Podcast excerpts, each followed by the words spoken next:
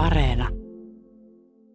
Kaunis, kaunis, kaunis elokuu aamu. Tota, Vesijärven pinta aivan peilitty. Näkyy tonne siis tosi kauas, kun kalat käy pinnassa, tulee noita renkaita. Jotain hanhia ilmeisesti uiskentelee tuolla, olisikohan Kanada hanhia, en ihan tältä etäisyydeltä tarkkaa lajimääritelmää pysty tekemään, mutta sen verran isompi kokoisia, että no ei kyllä valkoposkihanhia ole. Tota, tiira lentelee tuossa ihan lähietäisyydellä kalastelemassa. Vesi vihertää, tota, ja se on vähän tuommoista sameeta. Anna Hakala, onko tuossa nyt sitten sinilevää? No on se mahdollista, että siinä on. Kyllä siinä varmasti jotain leviä on, mitkä tekee sen veden tällä hetkellä tämmöistä vihertävän sävyiseksi. Ja kyllä siellä seassa voi, voi myös sinileviä olla joukossa, mutta mitään merkittävää kukintaa ei ole. Kyllä jos, jos tota, tässä kohtaa tekisi semmoisen niin virallisen levä, levähavainnon, niin saattaisin kyllä nollan laittaa, kun asteikko on nollasta kolmoseen. Eli tuohon voisi ihan hyvällä omalla tunnolla tuosta rantakiveltä pulahtaa uimasille. Kyllä voisi, joo tietysti sillä edellytyksellä, että vesi olisi niin lämmintä, että tämmöinen herkkä hiipiäinen, niin kuin meikäläinenkin uskaltaisi veteen mennä.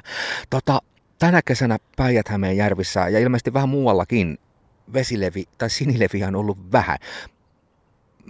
Asia, jota en nyt ymmärrä. Meillä on hellejaksoja, siis 30 on lämpö, lämpötilamittari näyttänyt ja, ja muuta. Mi, mihin ne sinilevet on mennyt? Miksei niitä ole enempää, vaikka niin voisi kuvitella, että olosuhteet on otolliset?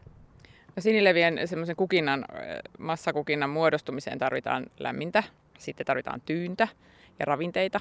Ja, ja näissä olosuhteissa sinilevät pystyy kilpailemaan niin muita, muita levä, leväryhmiä vastaan ja muodostamaan sitten näitä, näitä oikein klassisen ällöttäviä vihreitä maali, maalikukintoja. Ja, ja tota, kyllä ne olosuhteet niin paikallisesti on se, mikä sen, sen suurimman vaikutuksen tekee. Ja, ja tota, kyllä tämmöisiä tämmöisiä kelejä ehkä valitettavasti ja ehkä onneksi ei ole tänä kesänä hirveästi ollut. Toi tyyneys, tyyni sää, siis tuulen puute edesauttaa. Mä oon tämmöisen oman äh, hataran tukkimiehen kirjanpidon ja tällaisen erittäin huonoon muistiin pohjautuvan kirjanpidon perusteella tullut siihen tulokseen, että tämä on ollut jotenkin vähän ihmeellinen kesä tuulien suhteen. Tuulien suunnat on vaihdellut tosi paljon ja, ja tota, mä ehkä huomaan sen vaikutuksen vesiin siinä, että ää, tällaisia selkeitä lämpötilojen mukaisia vesikerroksia ei ehkä ole. Mä huomaan sen kuhan käyttäytymisestä, siis kalastuksen yhteydessä, että kuhaa ei ole välttämättä sellainen kerääntynyt yht- semmoisiin tiettyihin paikkoihin kuin tavallisesti.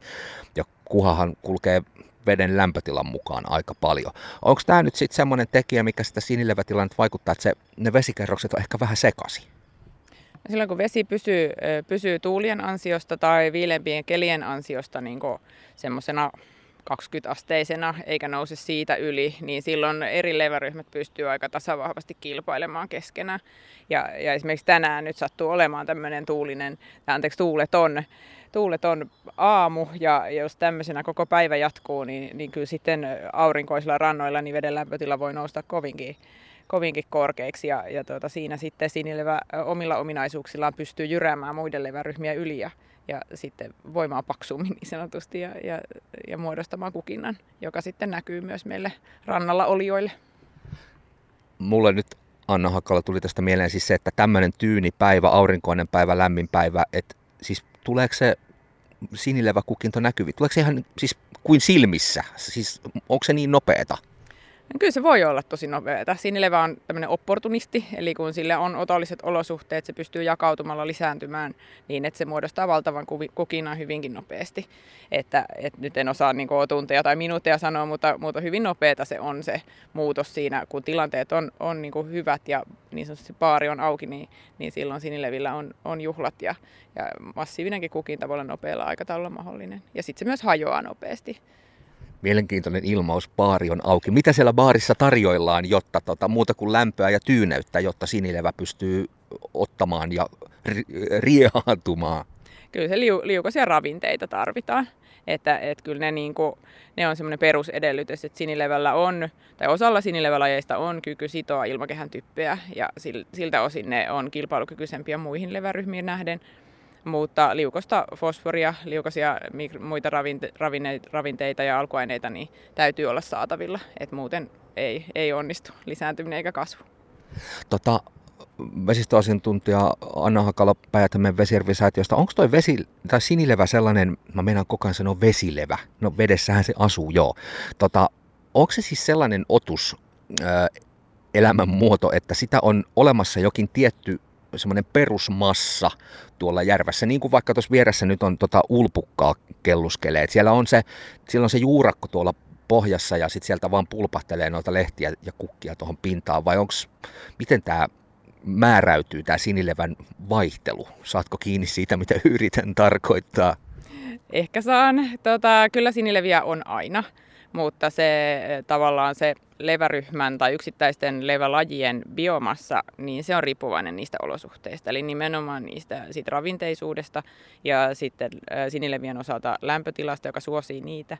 Sinilevien osalta myös tuulettomuus suosii semmoisen massiivisen kukinan muodostumista. Kyllä veteen sekoittuneena aina on, on eri, eri leviä ja eri levälajeja runsaastikin, mutta tota, se lajisuhteet vaihtelee.